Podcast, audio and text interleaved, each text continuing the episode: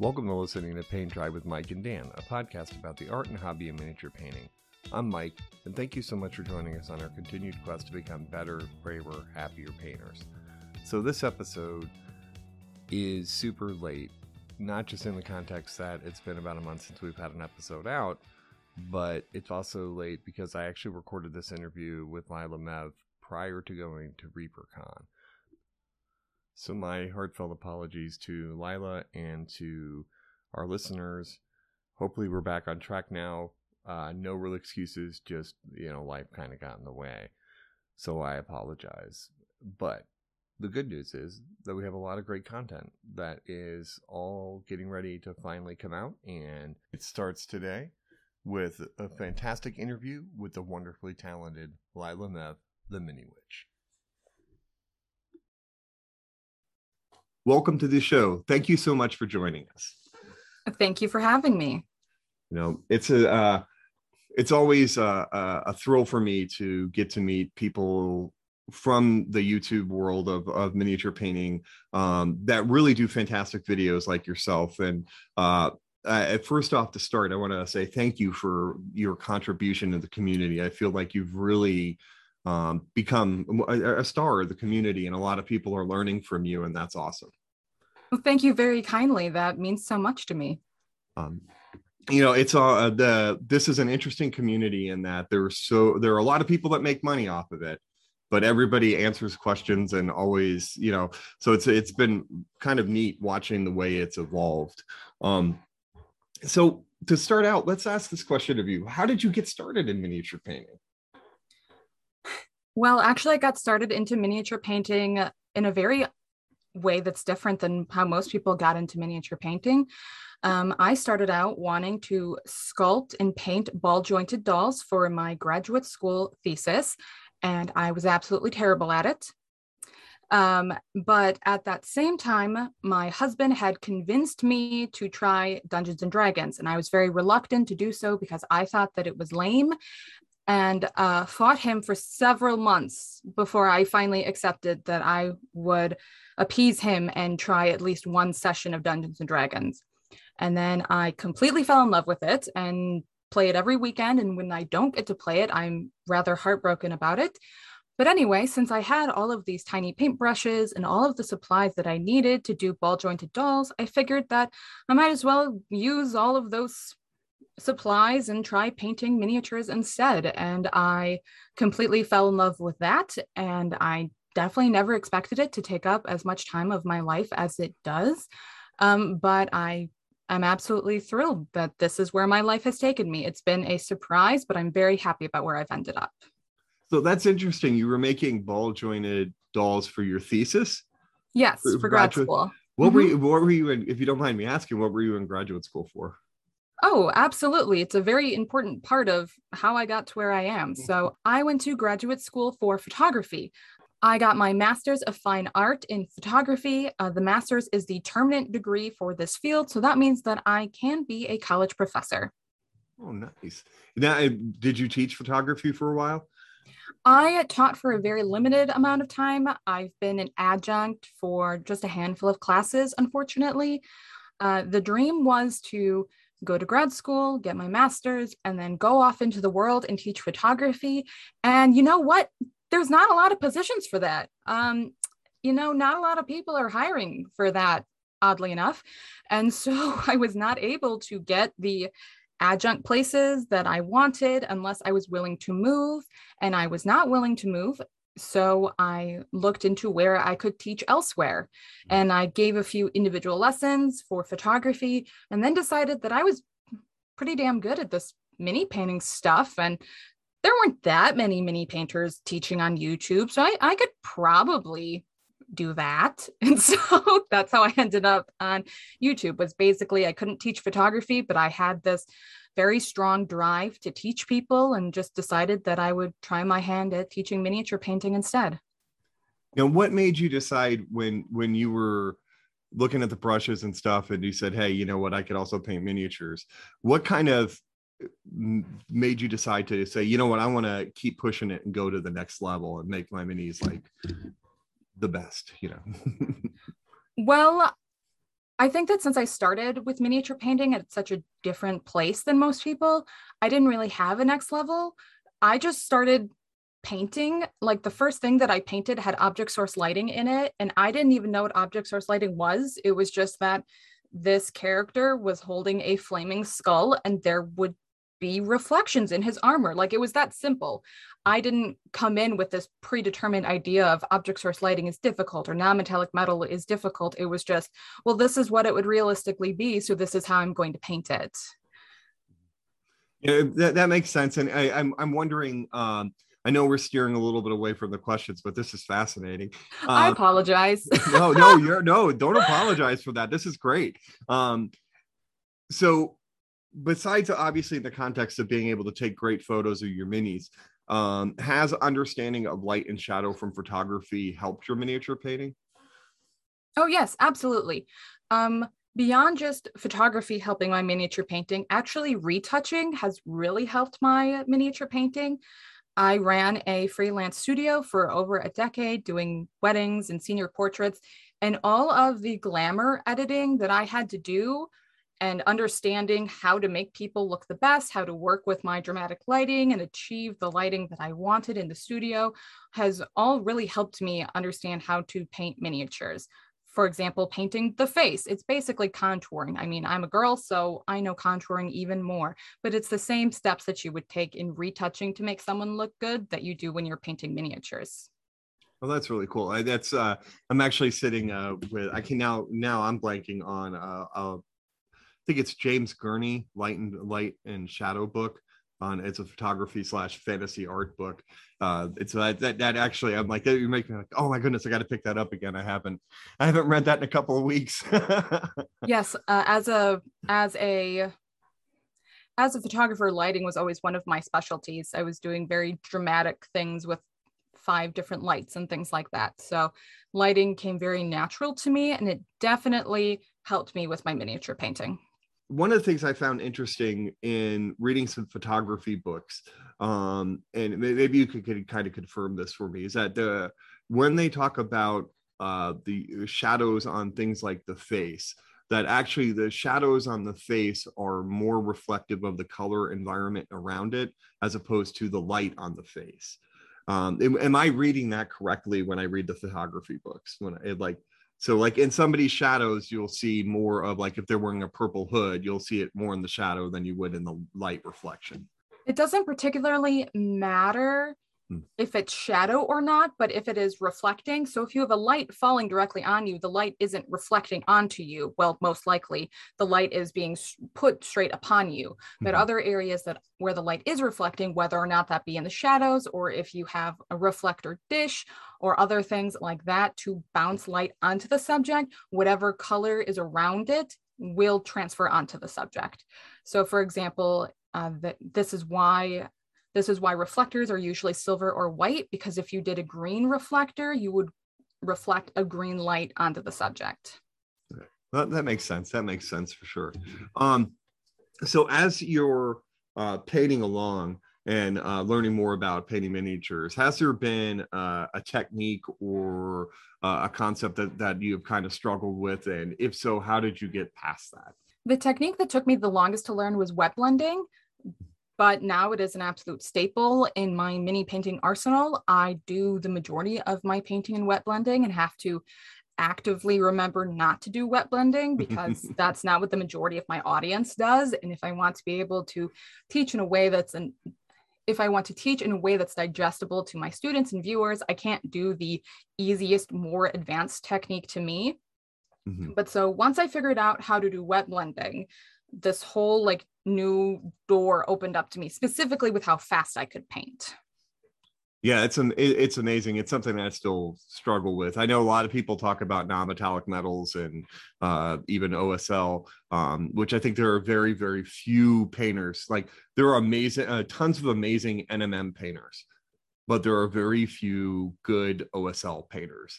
Um, and so um, wet blending has kind of been my uh, my devil's bane myself, so I could feel feel your pain there. Um, can you throw? Can you throw out a tip for us if we're trying to learn wet blending? oh, totally. I was actually giving a private lesson, and my student wanted to learn about wet blending, and I was telling him how to do it, and it just wasn't working. And I was watching him, thinking, I don't understand why this isn't working for you. And so I did wet blending on my own. And I really thought about what angle is the brush at? How hard am I pushing? And really trying to dissect how I was doing it so that I could better teach my students. And I realized that the secret to wet blending is using more of the belly of your brush to blend and not using the tip of your brush to blend. If you use the tip, you're more likely to get those painterly strokes, whereas if you use the belly of the brush, it's actually going to blend out a lot smoother. All right, I'm going to make sure that I write that down after I while I'm editing this. I appreciate it. Thank you very much. It um, inspired um, the uh the miniature painting secrets revealed video that I did, mm-hmm. uh, which was like my breakout video. But I just sat down and thought about all of the techniques and really breaking them down and thinking, am I explaining this in the easiest way possible for someone who doesn't know anything to be able to come and pick up all of these techniques? Uh, you know for people like me with no art background we, we certainly appreciate it and i think i'm sure people with art backgrounds do as well but thank you for doing stuff like that. Um, so the, kind of along that same lines i take it that because now you've had to dissect the way you paint has making these videos and doing private lessons and teaching has that actually improved your painting I don't know if YouTube or teaching has directly improved my painting. I know that it has improved my teaching, but I have an innate drive to be really good and like the best at anything that I do. Um, so if I wasn't good at miniature painting, I wouldn't do it. So I'm always striving to be the best. Like I've unfortunately never entered a competition. It just hasn't lined up between the pandemic and everything else because I haven't really been painting for that long. Um, but so, like, if I'm entering a competition, I'm entering to win. Mm-hmm. I don't know if I will, but I am always trying to be the best and looking at other painters and dissecting their work and trying to figure out how I can improve my own work. So it's more of a internal competition well and maybe an external competition too but um an internal competition to try to improve my work. It's a competition so it's not like i always have this dan, dan and i battle about this all the time and you know why enter to lose right? You know like you all you want don't enter to lose you enter to win and if you don't you understand and learn from it but you don't enter to lose you know so i totally respect your honesty about that for sure. It really depends on person to person because I did a video a while ago about how you need to understand the reason why you paint. And mm-hmm. If you paint for tabletop standard, if you paint because you want to play Warhammer, then it really doesn't matter how amazing your paint is. And are you putting unrealistic and unneeded expectations on yourself when you're painting? However, if you're like me and have a healthy attitude towards it, then go ahead and paint to win. That's one of the reasons I actually picked up miniature painting and put down photography. I had a very negative viewpoint for photography. If a photo shoot didn't go well, I was completely distraught and asked myself, why does anyone bother to hire me? Why do I bother to do this? I've gone to school for eight years and this is where I'm at. Whereas with miniature painting, if I mess up, I just sort of put it down and sit back and think, well, time to strip and start again, I guess. And I don't know why that mentality is so different between the two, but having that mentality that if I mess up, it's okay. The next one is going to be even better. And that's what allows me to have this healthy appreciation or this healthy drive for competing. Maybe let's talk a little bit more about the channel. I know being now, uh, the podcast is about a year and a half old now and I go back and listen to the first couple of episodes, and I want to put my head through the wall because uh, of how, how they sound now, where I am now. Are there videos that that you have that you're like, you know, I need to re-record those, or you know, like stuff? Because I know in the pro my process, so it's definitely not just a, a, th- throwing you out there. That I know there's so many episodes I want to go back and like, oh, that that was terrible. And uh, if if Shoshi Bauer ever listens to these, I, I have to I, like I try to apologize for that first interview just because of how bad I was. when I first started YouTube, I was terrible. Well, I wasn't terrible, but my audio was terrible. And you would think as a photographer, my color would be accurate, and it wasn't. And I was recording with the internal microphone to my digital camera and recording, uh, painting the models with my phone. And a quick shout out to uh, Agent Escher and Atomic for supporting me on Patreon for God only knows what fucking reason because I was awful. but uh, you know, my uh, two first patrons who have been with me this whole time, and I and I've asked them, I'm like, why? What did you see in me? I was so bad. Why? Why did you support me, even way back then? And uh, actually, Atomic hasn't answered, but Agent Escher explained that uh, it was because of the art that I bring. It was the the different viewpoint that I brought to miniature painting since I'm approaching it as an artist and not approaching it as a gamer.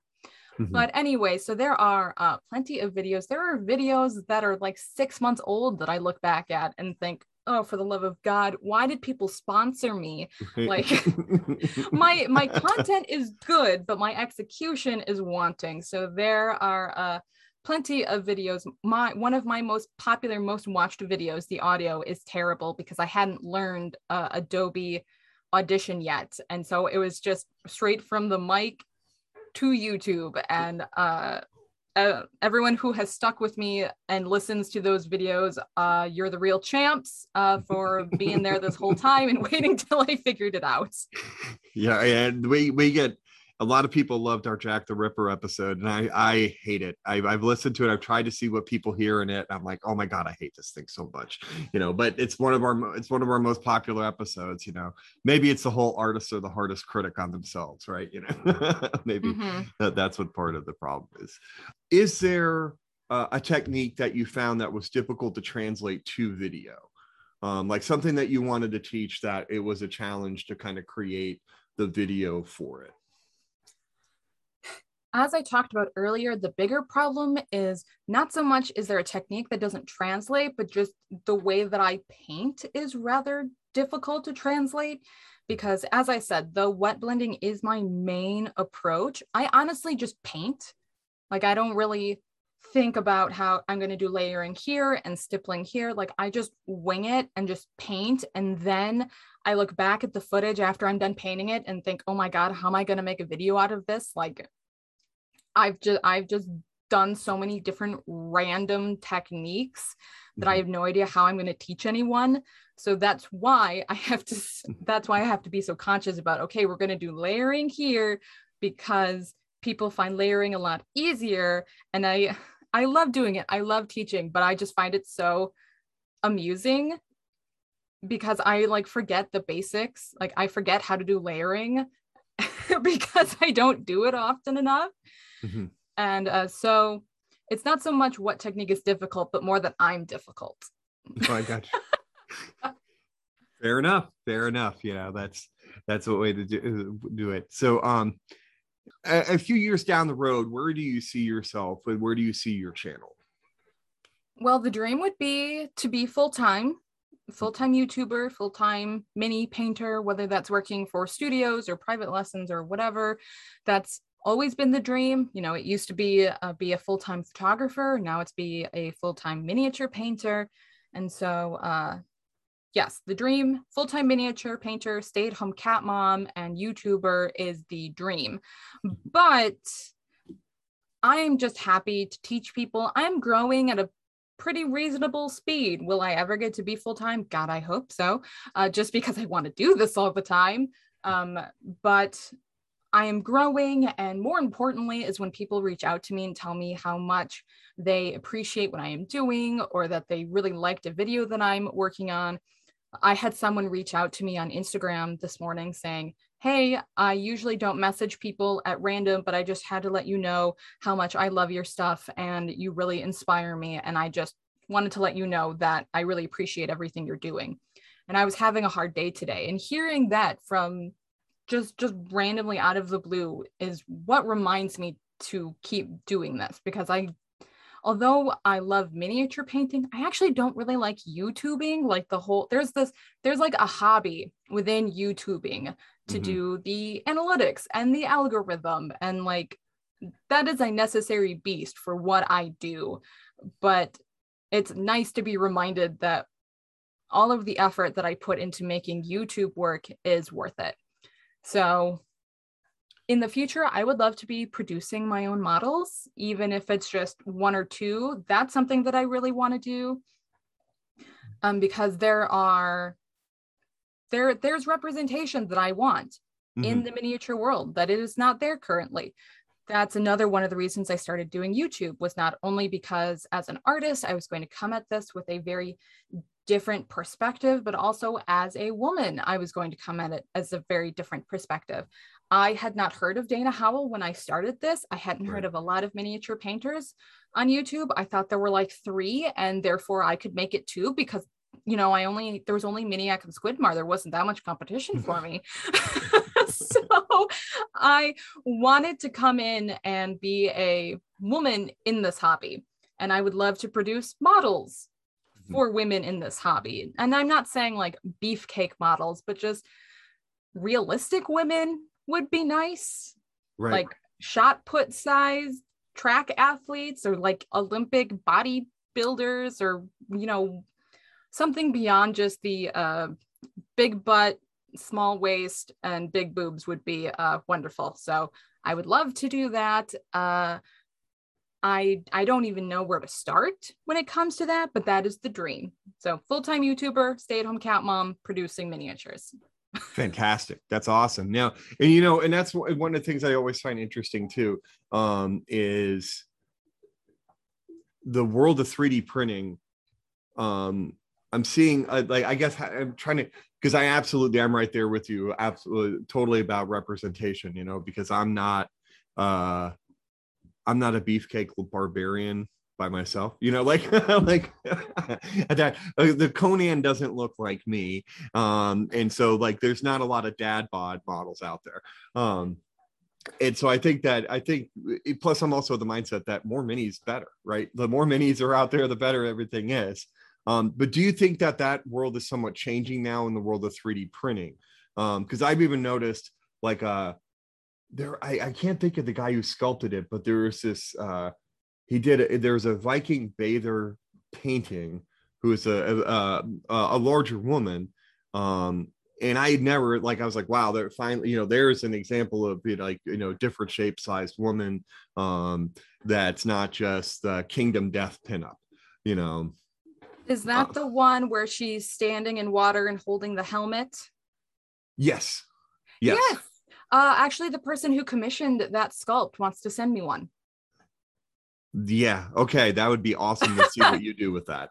Yeah, I was very definitely very excited for that. I love that piece. Yeah. Just because it's it's different. It's real. Mm-hmm. It's it's a lot more like art. And although mm-hmm. I love painting 28 millimeter, 32, 75 and busts just have a special place in my heart because they're more like art and execution of skill and putting in the thought process of what color contrast I'm going to use, and I'm going to use uh, red, or I'm yeah. color contrast that I'm going to use, and like I'm going to add blush on her because it's cold where she is. So her nose is slightly turned red and her ears are also red because of the cold wind and but her lips are blue because again the chill and like you can put so much more thought and effort into the larger models than you can in the smaller models. So I love approaching miniature I love approaching miniatures like art. So uh yeah, I'm all for those uh bigger models. Yeah, no, and that's uh, I, I'm I'm right there with you. I feel like over time, as my not only as I'm getting older, my eyes are getting worse, but there's so much more of a canvas with a 75 millimeter figure or a 54 millimeter figure, and so it's so much more interesting. Um, I don't know. I'm I, I'm I myself am moving away from gaming miniatures to painting more of those style miniatures as well. So I can appreciate what, what you're saying. Um, so usually I'll ask this question towards the end of an interview, but I'm going to throw it in here because it makes more of sense then. Okay, but So- I actually didn't answer your previous question. I was going to segue back around. You were going to segue back around. Okay. I'm segueing back around. Wait All a right. minute. my bad. My bad. I got us derailed there for a second. Sorry. Excuse me, sir. Here's a question I haven't answered. Please go right ahead. To segue back to your original question, 3D printing has had a big impact on the miniature painting world. Some of it has been good and some of it not so good. There is a huge opportunity for there to be more representation in miniatures. Basically, anyone can sculpt. I could sculpt. I could commission someone to sculpt. I can see exactly the miniature that I want, which is really fantastic. And there are companies that I know are now in business because of 3D printing, because of the popularity of 3D printing, where they can sell STLs that might not sell as well just because of the subject matter. So I think that overall, 3D printing is a fantastic thing to happen to the hobby. And I know that when I start printing models, as I have no doubt that 3D printing will absolutely be a key part of it. I will probably sell STL files to whatever I end up designing, however many years down the line. So I think that 3D printing has and will hopefully even more so continue to have a big impact on the representation in miniature painting. Awesome. You know, and I'm I'm a Etsy addict. I don't have a printer myself, but I sit there on Etsy, like I type in resin miniatures, and then I'm, you know, there's the rabbit hole. Um for me. And I've noticed that we're getting more and more, more and more uh I don't know. I, I just I always the the I, I feel like if you love art, then the basis basis of art to me is kind of diversity um, and seeing different like not only the different shapes sizes of everything in the world from people to animals to structures to everything but different the different way that people see colors is amazing too. It's just always interesting to me um, my wife and i see color very very different right? Like we can't agree on like when we're trying to paint the house we're like oh that's blue. No it's gray. No it's blue you know it's gray. And so just like kind of the just the concept of of those things is just eh, I, I, I just always feel that art is the one thing that should be easy to represent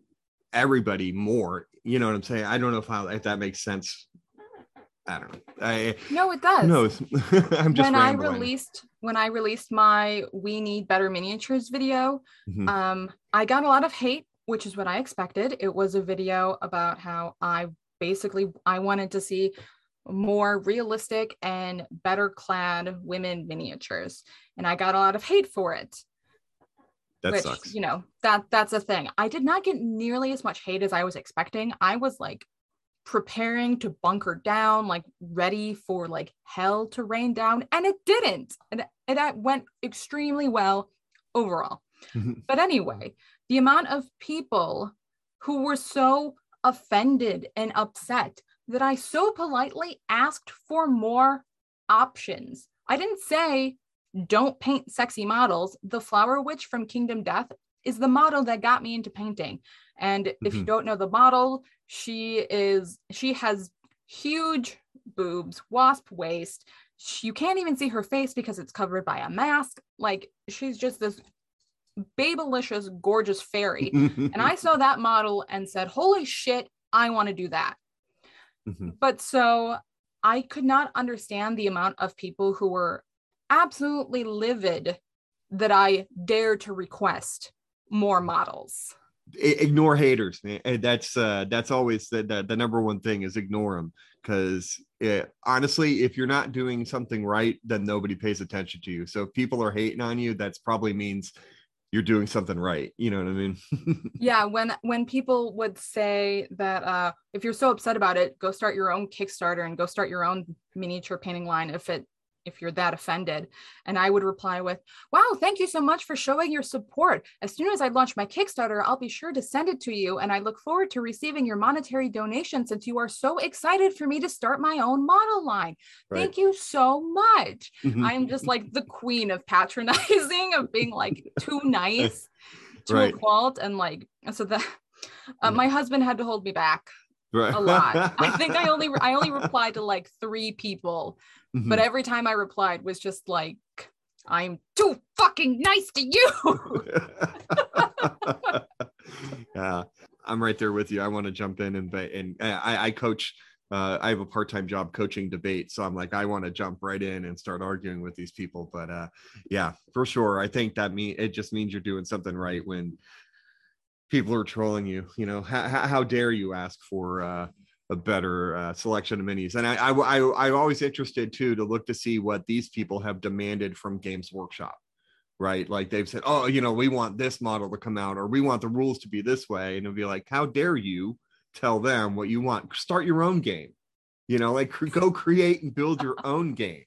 You know, but. Yeah what's good for the goose is good for the gander. So along that same line, then, and it doesn't have to be like the question I typically ask towards the end, but I'm going to ask it now because it kind of fits perfectly with this. Is there uh, maybe a model or a character from a book or any form of genre or medium that you would be interested in seeing appear in miniature form and painting it? I always use the the Stephen King Dark Tower series characters as my example. Um, I know I'm jumping ahead on the questions. I apologize, but it just seemed to fit so perfectly. Yeah. Um, well, I am pleased to say that with the advent of 3D printing, there are more well-clad women models. So mm-hmm. I I am thrilled.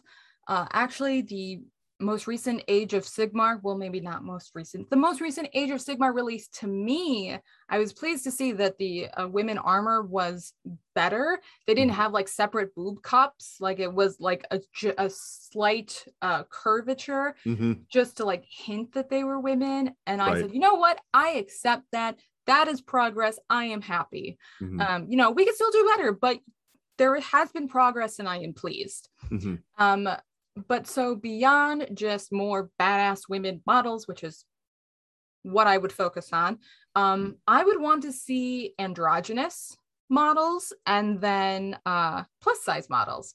Mm-hmm. Again, I talked about this a bit earlier with wanting to see like Olympic shot putters or Olympic weightlifters or just mm-hmm. like even the models that are better are still conventionally attractive. And now that that's bad, I mean, that makes sense. I also want to paint a pretty face, but I feel like there's the stereotype that plays into miniature painting, which is uh, bad guys are ugly and then the good guys are attractive. And mm-hmm. so if we could have some like average people, that would be cool.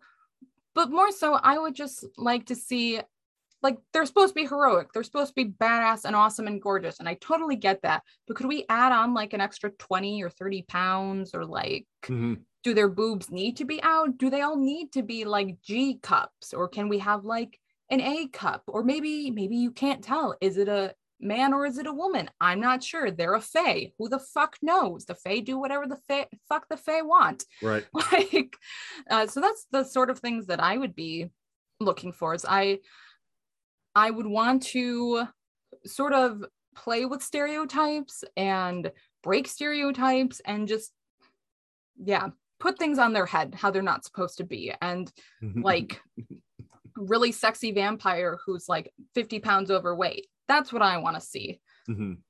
So yeah, I, no, I'd, I'd paint, I'd paint that figure. I'd paint that figure for sure.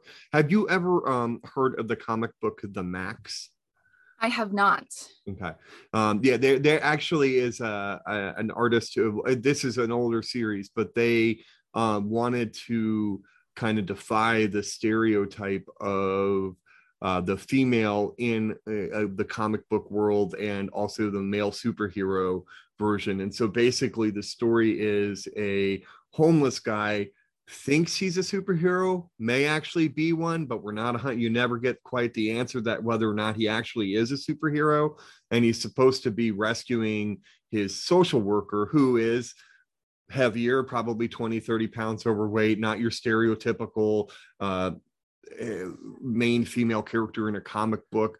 Um, and she of course winds up saving him most of the time because that's the way the story winds up working. But um yeah it might be something i'll have to say i'll send you a link to some of the stuff that they have because it actually is that's the other one that I, I actually have played a little bit with sculpting um and, uh so i'm trying to like figure out if there's a way i could do a little diorama with him and her kind of in the in the thing. So but uh, i'm just i'm to say I played around with sculpting, I've drawn some circles and boxes and stuff like that. But uh, you know, just getting started. Uh, but that might be a storyline or a comic book that you might be interested in, um, because that that one always I haven't read it in 15, 20 years, and it all it's stuck in my head um, as kind of being different. So I appreciate the advice. I will have to look into it.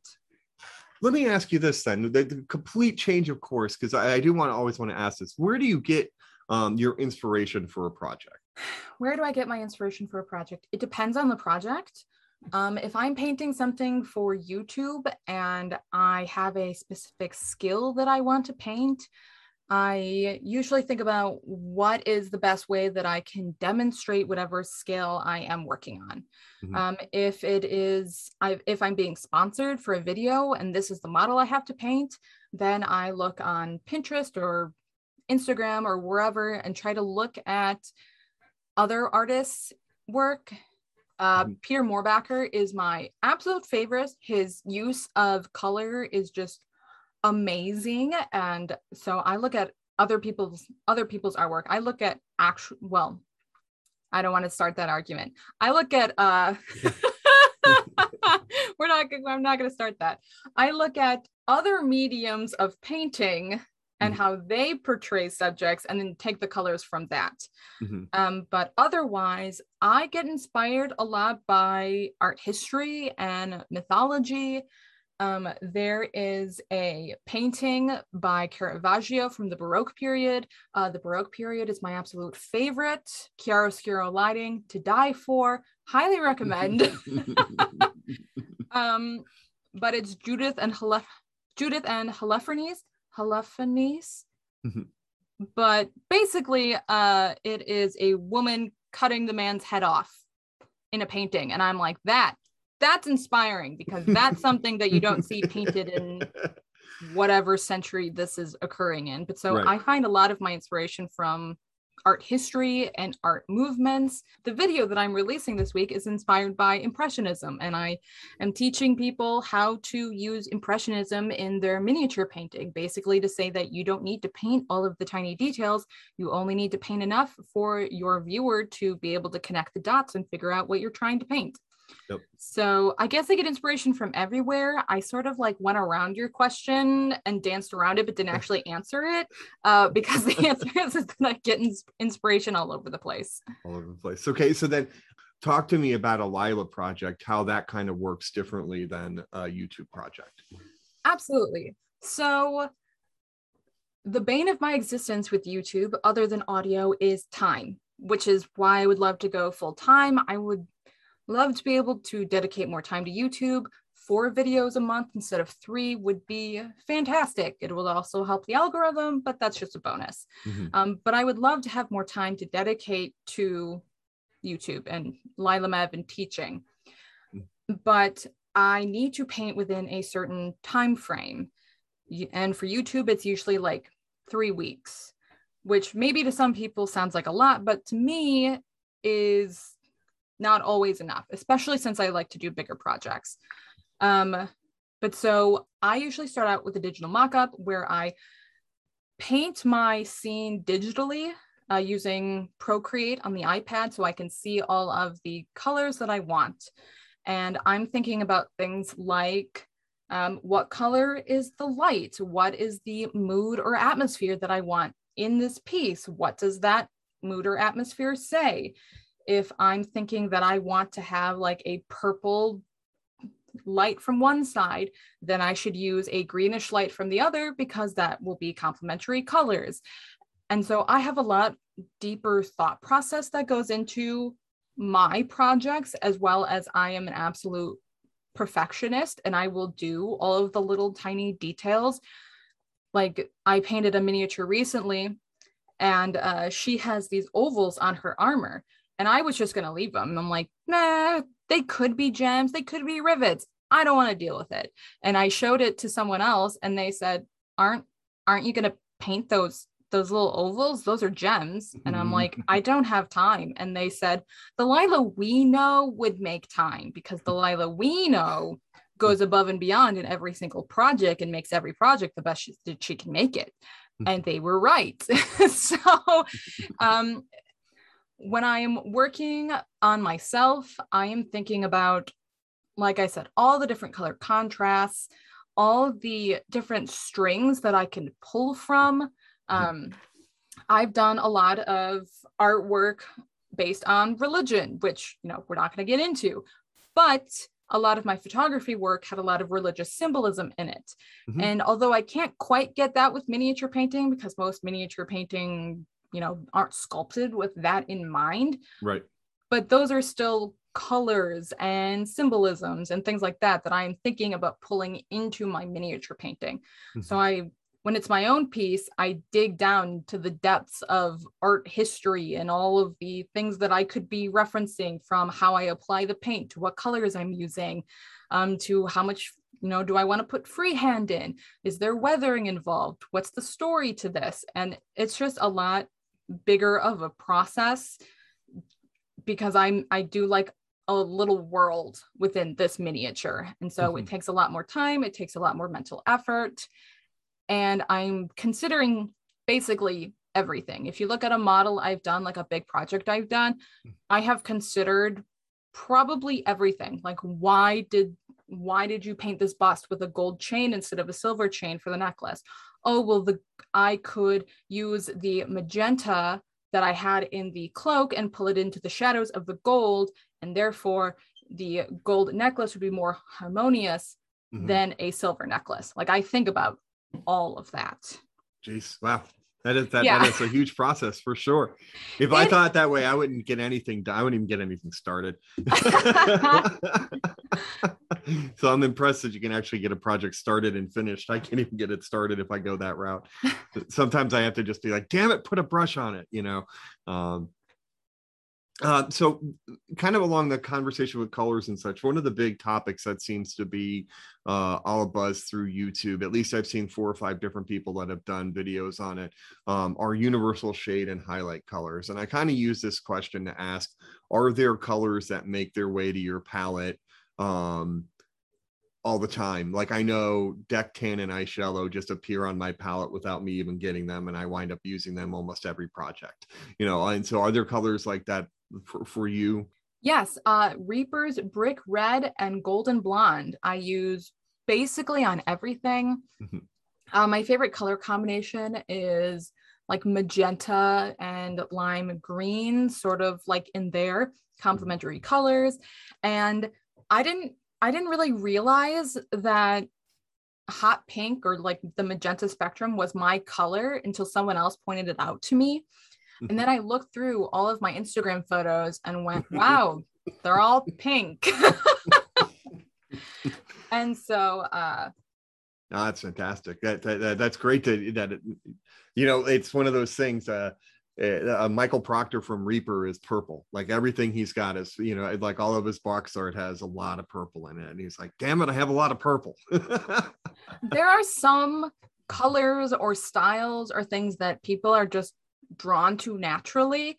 Uh, with miniature painting, I've embraced it, but with photography, I would fight against myself because I had this style that was innate to me and I hated it. I mm-hmm. wanted it to be different and I just could never escape myself. Mm-hmm. And with miniature painting, I have embraced what is my style, which is basically trying to paint things as realistically and detailed as I possibly can. But so not everyone develops their own style, or maybe they haven't noticed it yet, or maybe they're so new or don't care or whatever. But if you have your own style and you're developing your own style, just go with it. It's not worth it to fight yourself. I've, like I said, I've been a photographer for God, how old am I? Almost 17 years at this point, and I have the same style that I had at year two that I have now. And even though I've hated it quite a bit throughout that time, it, it I just can't escape myself. So the sooner that you just embrace whatever your miniature painting style is and actively choose to get better at it. I had to learn how to paint pink because I was using it all the time. So I better know how to paint it. Uh, mm-hmm. so figure out what your style is, accept it, and then try to improve what your style is. Nice. That's excellent advice for sure. And with that, I think uh, this would be a good time to do the lightning round. just uh, basically, the lightning round is just a few quick questions asking you uh, kind of your gut reactions to things. Uh, uh, you know, of course, take as much time as you want, but the quicker the answer, the the the, the you know, the more gut reaction it is. So cats. The answer is cats. Cats. Okay. Uh, what's your favorite color? Cat. Cats. um, all right, so let's start with the one I already threw. I one I gave you as an example, which is when was the last time you drank your paint water? It's been quite a while. I have the paint puck uh, now, which has a uh, like ring around the cup to hold your brushes, mm-hmm. and so it would be very difficult to drink from now. I would definitely recognize that this is clearly not my paint cup, but when was the last time I dipped my paintbrush into my coffee mug to clean it? That has happened far more frequently. I think that was like last week. Nice. Nice. I yeah, I switched over to mason jars, like these really odd shaped mason jars, in order to stop myself from picking up my paint water. Yeah, for sure. Um, so the second question, uh, the gods of the paint uh, paintbrushes have come down uh, uh, and said you may only paint with one paintbrush at what size what size and what brand would it be oh can i are you sure i can't do two? Are you positive i can't do it's two? just you got one just ah, one. man, it's the Winsor Newton uh Winsor Newton series 7 round watercolor brush size 1 size 1 it's a workhorse. That is a good workhorse. You're not. Uh, I and I interviewed uh, an artist uh, yesterday, Chris uh, Surhi, and uh, that was the same brush. Said exactly the same brush. I think this actually, since we started a lightning round, I think uh, four out of five painters have preferred Winsor Newton. Um, so, the next lightning round question: model paints, heavy body acrylics, or inks? Sorry, I just said it's the lightning round and I sat there in silence. Um, uh, hobby paints. Hobby paints. Well, actually, my first thought was Kimera, and then that's fine. That's a perfectly acceptable answer. So, and, yeah. and you've been using the Kimera for a while now. Um, only a couple weeks actually. Oh wow! oh my god, oh my god Kimera. So that was my very first thought and then went that doesn't actually answer the question. So that was the silence wait where does Kimera fall on the spectrum? But so the lightning round answer is Kimera. Uh, but uh, the but yes hobby paints overall. Oh hobby paints overall. Excellent. All right so the final one uh, tmm or nmm and why? Nmm all the way. I am a control freak. I'm not if i am not about to paint metallic paint and have the light shine those highlights and shadows wherever the fuck it wants. I'm in control of that shit. I am not letting nice. someone else's atmosphere mess with my art. So uh NMM all the way. And I know that there are people who say non-metallic metal only looks good from one angle. I don't, I, what, what, where are you lit by? What are you lit by that the non-metallic metal doesn't look good from every angle? Because mm. Mm-hmm. My non-metallic metal looks good from every angle. So I don't know what your lighting situation is that it's not looking good for you at every angle, but it does for me. Right. And here the the killer for me with this argument is TMM and NMM are the same thing except for the base coat. Right? It's basically the base coat of metallic paint versus base coat of non-metallic paint. And then you're using non-metallic paints on a metallic paint to control lights and reflections. So there's really very little difference in them, and they have the same problem that once you start adding non-metallic paints to a metallic paint, like your black inks or blue inks, and and adding stuff like that, now you're taking away the value argument of the metallic paint. So it's kind of you're trying to control the lights and shadows that way too. So it would have functionally have the same problem as non-metallic metal when you turn it. No. See, I think those are fighting words. Oh. That's okay. I do not agree at all. Don't okay. Okay. No, because true metallic metal paint doesn't have those alternating light and darks that you need to make it look metallic. Mhm. Really, metallic paint, at least in my opinion, you know, maybe there are metallic paints that I am missing out on and that I I could be wrong. Feel free to let me know. But the metallic paints that I have seen are more like shiny glitter paints. Mhm. Like they the whole point of non-metallic metal is the alternation of light and dark and having the highlights that reflect from the ground underneath. And you don't get that with metallic paint. I, I think you misunderstood me. I'm on this. Uh, you and I are on the same page. Oh, we I- I- are. yeah, we absolutely. My my argument just said every flaw that people that are into TMM say about non-metallic metal, the non uh, true metallic metal has some of the same problems. Ah, we are on the same page. Yes, I, re-. I rescind my fighting words. no, that, oh no, they're they are fighting words on the internet. You, know, if you throw them out there in Google or something along those lines, you get some uh some strong opinions about non-metallic versus true metallic metals. But no, I I appreciate your answer because I am definitely in the non-metallic camp because I also hate working with metallic paints. They always look clumpy to me and uh, even when they're as smooth as butter, like the Vallejo metal color paints, which are really super smooth, I still maybe it's psychological. I can see the the flecks as opposed to being like a, a flat sheet of metal. You know what I mean? Yeah, I when I painted my first model that used metallic paint, it was the one that I painted with object source lighting. And I painted one model with metallic paint and said, "What the crap is this? This is this isn't what I want." Mhm. And so one model in, and I went, "Okay, how do other people do this? Because this can't be the only way." right. So, like my second model was, "Okay, time to learn non-metallic metal because I'm not putting up with this." Right. I agree. I agree.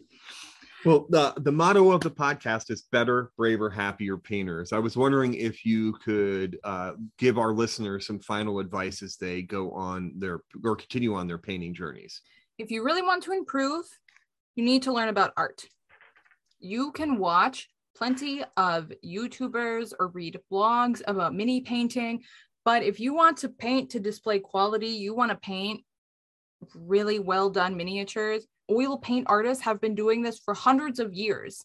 You do not need to reinvent the wheel because the wheel is already out there and it's called art history.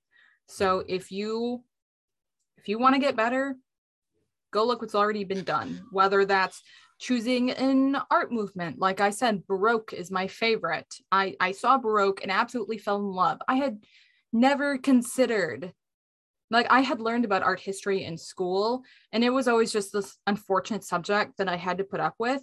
And then I saw Baroque and went, oh my God, that's an option. I never thought about that.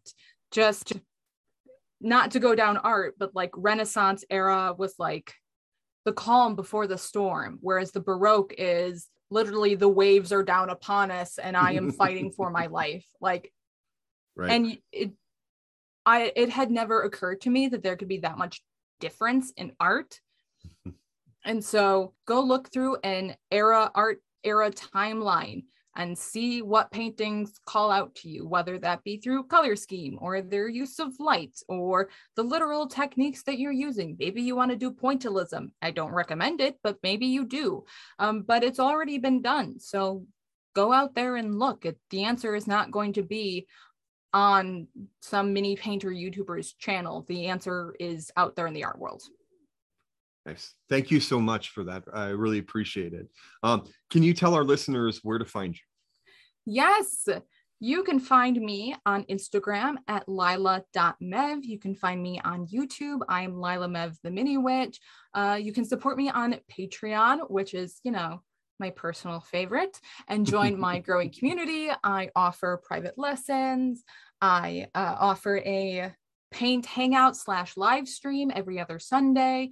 We talk about life and painting, and my Patreon is more about building a community. Like you do get early, you do get access to early content, but really it's about creating a community where people are welcome and about painting. It's not about this is a paywall to get access to my mini painting. You already get that on YouTube. But if you want access to me and my advice and the wonderful community that I've developed, that's on Patreon.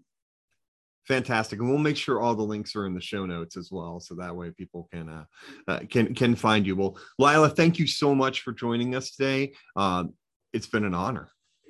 Oh, thank you. That's so sweet. Dan and I would like to thank Lila for sharing her painting journey with us today. It really was a, a, fantastic interview, and we enjoyed getting a chance to talk to her and learn more about her painting style and her perspective. Uh, really, really appreciate it. Also, appreciate her patience uh, because of how late this interview was. And again, a huge thank you to her for her advice on my piece that I, one of my pieces that I took the ReaperCon. You can follow Lila on Instagram at lila.mev. You can also follow her on YouTube at Lila Mev the Mini Witch. Even better, head over to Patreon and look for Lila Mev and see if you can uh, give her some support as she continues her painting journey. So, again, Lila, thank you so much. You can follow us on Instagram, Facebook, and YouTube at Listening to Paint Dry, on Twitter at Dry Listening. Uh, drop us a line at listening to paint dry at gmail.com. We'd love to hear from you. Um, you know, anything that you got on your mind about the world of miniature painting, uh, we'd love to talk to you about it. Also, we'll, we are open to critiques of the show, so feel free to let us know how we're doing. Please also like, subscribe, or follow us wherever you get your podcasts from. If you could leave us a five star review, we'd greatly appreciate it.